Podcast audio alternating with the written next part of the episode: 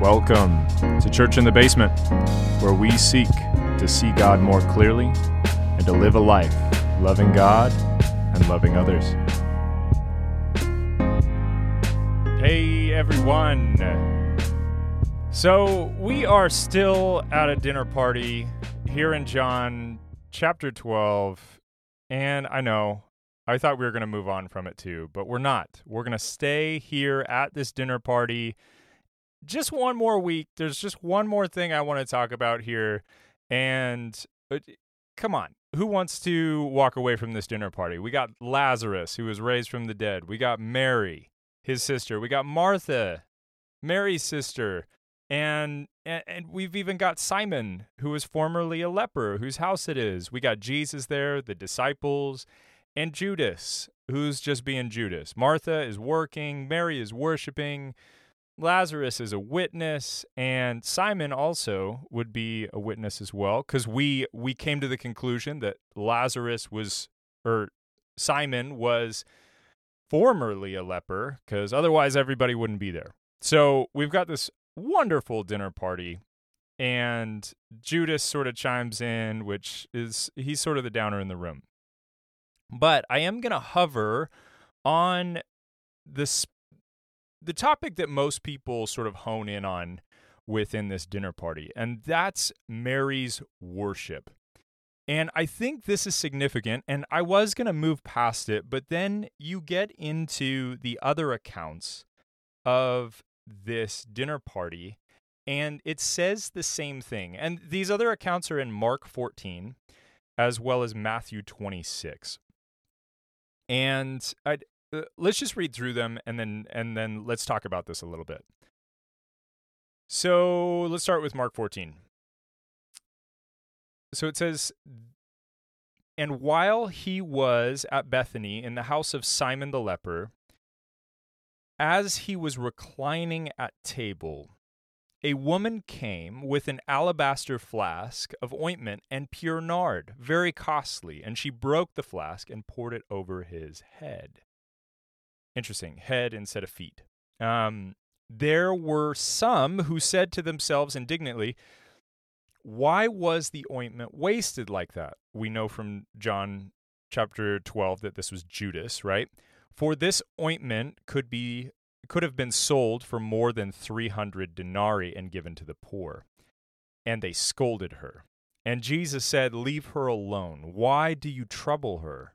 She has done a beautiful thing to me. For you always have the poor with you, and whenever you want, you can do good for them, but you will not always have me.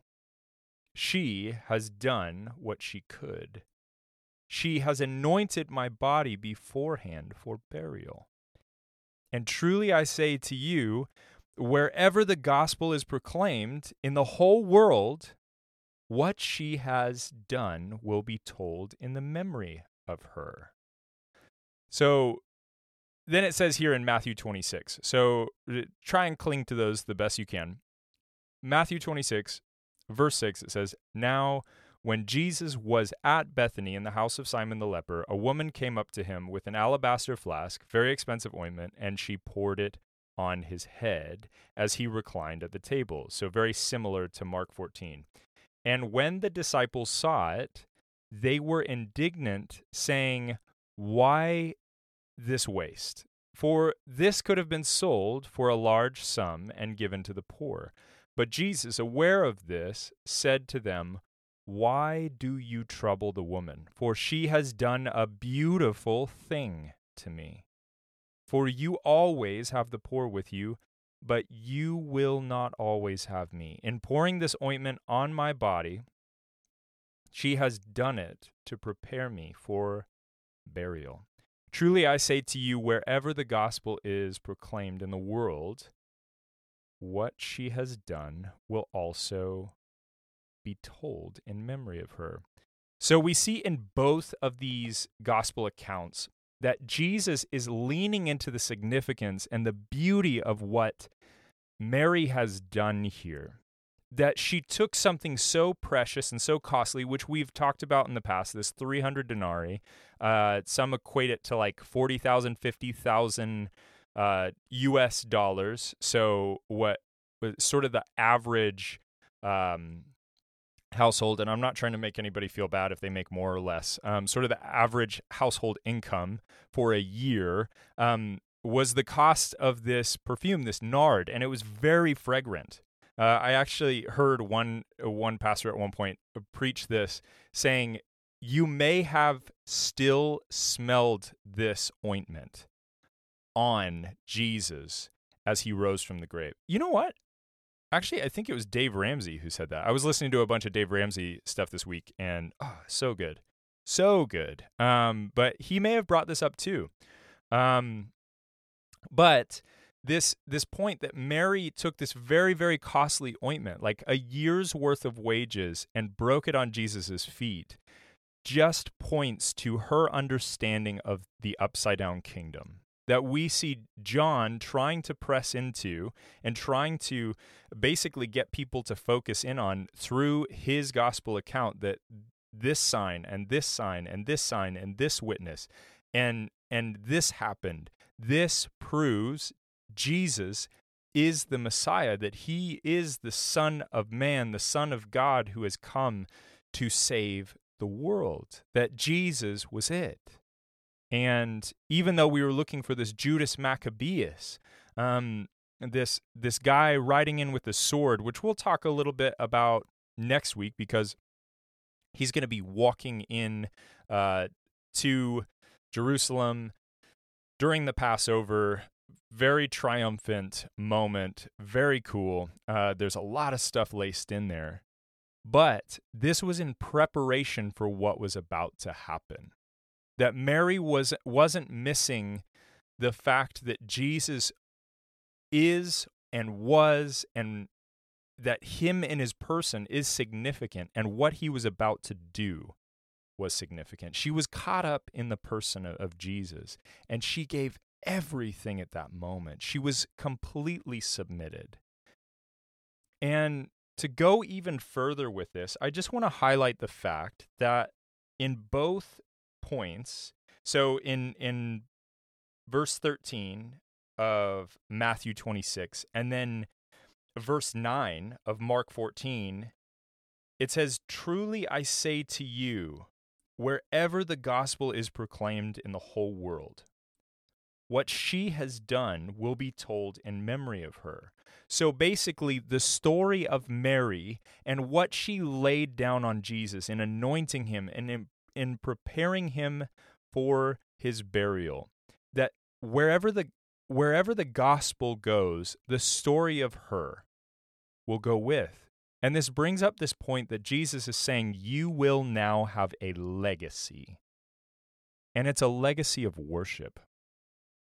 It's a legacy of worship. And it, it reminds me of in Hebrews 11, there's this famous part of the Bible, and it's called the Hall of Faith. And Hebrews chapter 11 is all about, it goes through the whole Old Testament and points out these different characters that are marked by faith, who, who hadn't uh, who weren't on the other side of the cross, who hadn't seen the death and resurrection of Jesus, but had faith in something that was promised, in a person that was promised, still faith in Jesus, but a person who was promised, uh, a Messiah who was promised, a land that was promised. And all that trust and that faith was in God Himself. I encourage you to go read it um, this week or this weekend because uh, it's really encouraging. Um, and I want to remind you too, as you read through it, I what I like to do, and maybe this is kind of sick, but I like to go through with all of those characters and also think about, wow, like these are normal people who actually were kind of royal screw ups, and they're here in the Bible, and their faith is what puts them here in this quote unquote hall of faith there's hope for me. Like, because I can be a royal screw up too. Like, I can totally mess up. But as long as my focus, that I am so fixated on the Lord, that it's going to be okay. Like, if I am praying and pursuing my relationship with Jesus and I'm asking God for a, even a love for Him and a desire for Him each day, and my life is about growing in that faith and that desire and that love for Him. And then the actions that I take are compelled by that relationship I have with Him. Everything's going to be okay. That I'm getting it.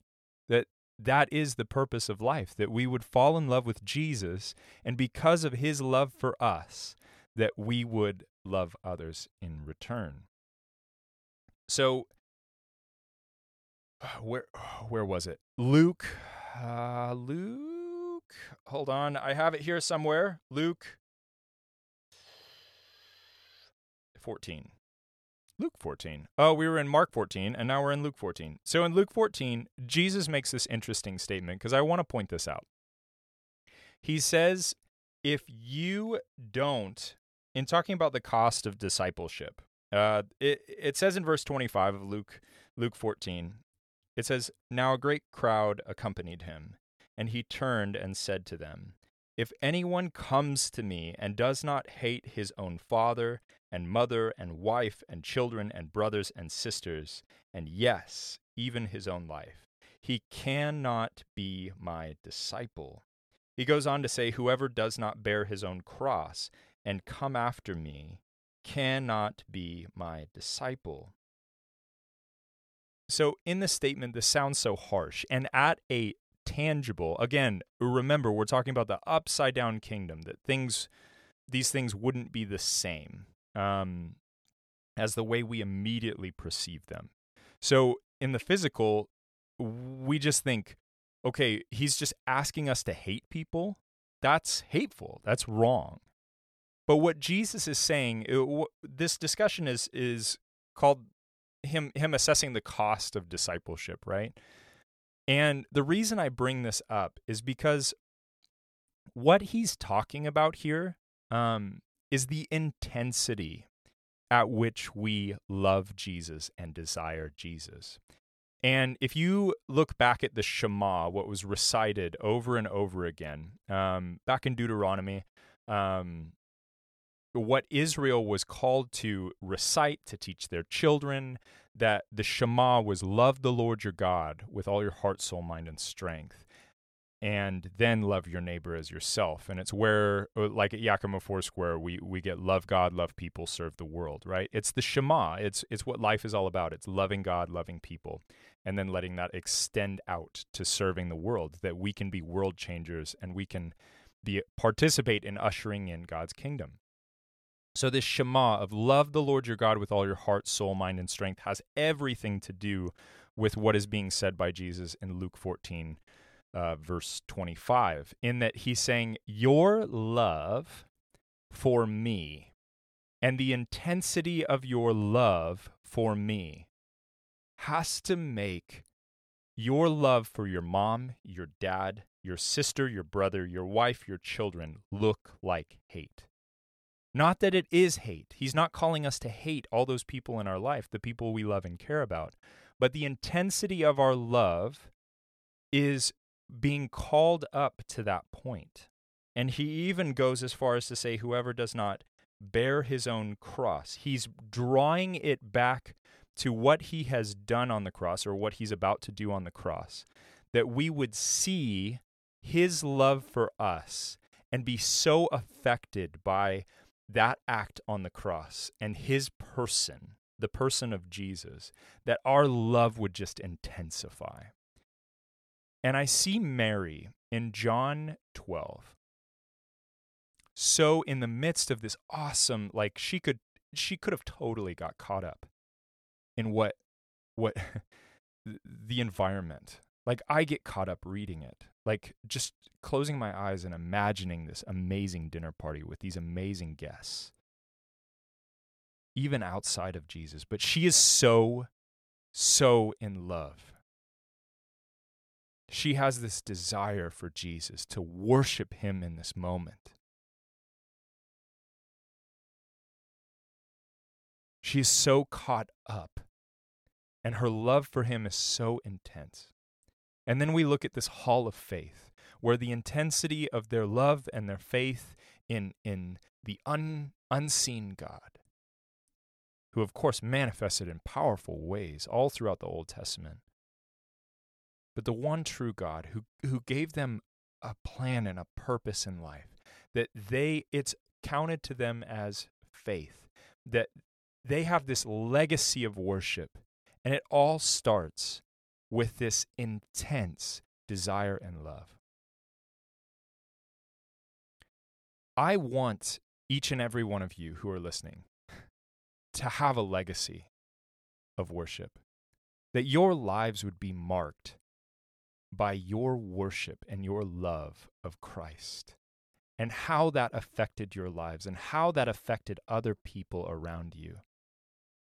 Because when we have this intense desire and love for Jesus, it affects our environment. It affects the people around us. I was just talking to a friend this week how he was like it's wild because I was just following God and what he was calling me to do.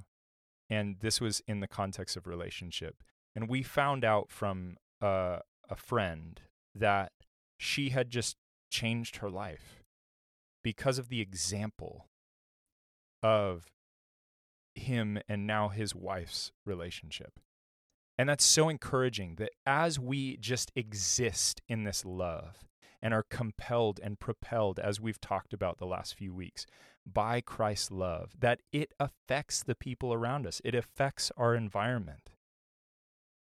Our worship of God and our desire for Him changes everything in our lives. If you sit down and you look at your life right now, is it marked by worship? I could be better at this. I could totally be better at getting into times of silence and solitude and being in the presence of God, totally caught up in Him. Life is busy right now. The world is crazy right now. And this scripture has called me to a place of focusing, refocusing on the worship of God and what that looks like in my life. I want to call you to that as well. Where are you at with this desire and this love for God? And the beauty of it is if you're like, man, I really don't desire God. I really, like, it's not on my radar on the day to day. Ask God for it and He will give it. He will grow it in you. It'll start as, as a seed and, and a sapling, and it'll grow into this grand plant where you, you will wake up and you just can't do anything before you, you spend time with Jesus. Before you invite him in, before you you you draw him into your situation. God, would you come? Would you be a part of this day? Would this day be marked by our relationship and our love for one another? Jesus loves you so much. God loves you so much that he sent his son to die on a cross so that you and him could be reconciled and have a relationship. The amazing thing about in Hebrews 11, this, this hall of faith, is they did not have the opportunity that you have right now. That because of the cross, his spirit comes and lives inside of us and causes us to cry, Abba, Father. That we, and, and when we ask these things, God, would you increase my desire and my love for you? He, he gives us that.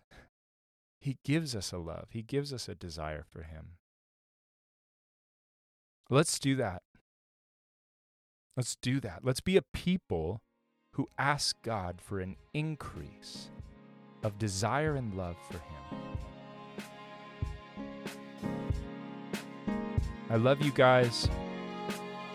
I can't wait to hear what comes out of this. And I'm looking forward to talking with you again next week.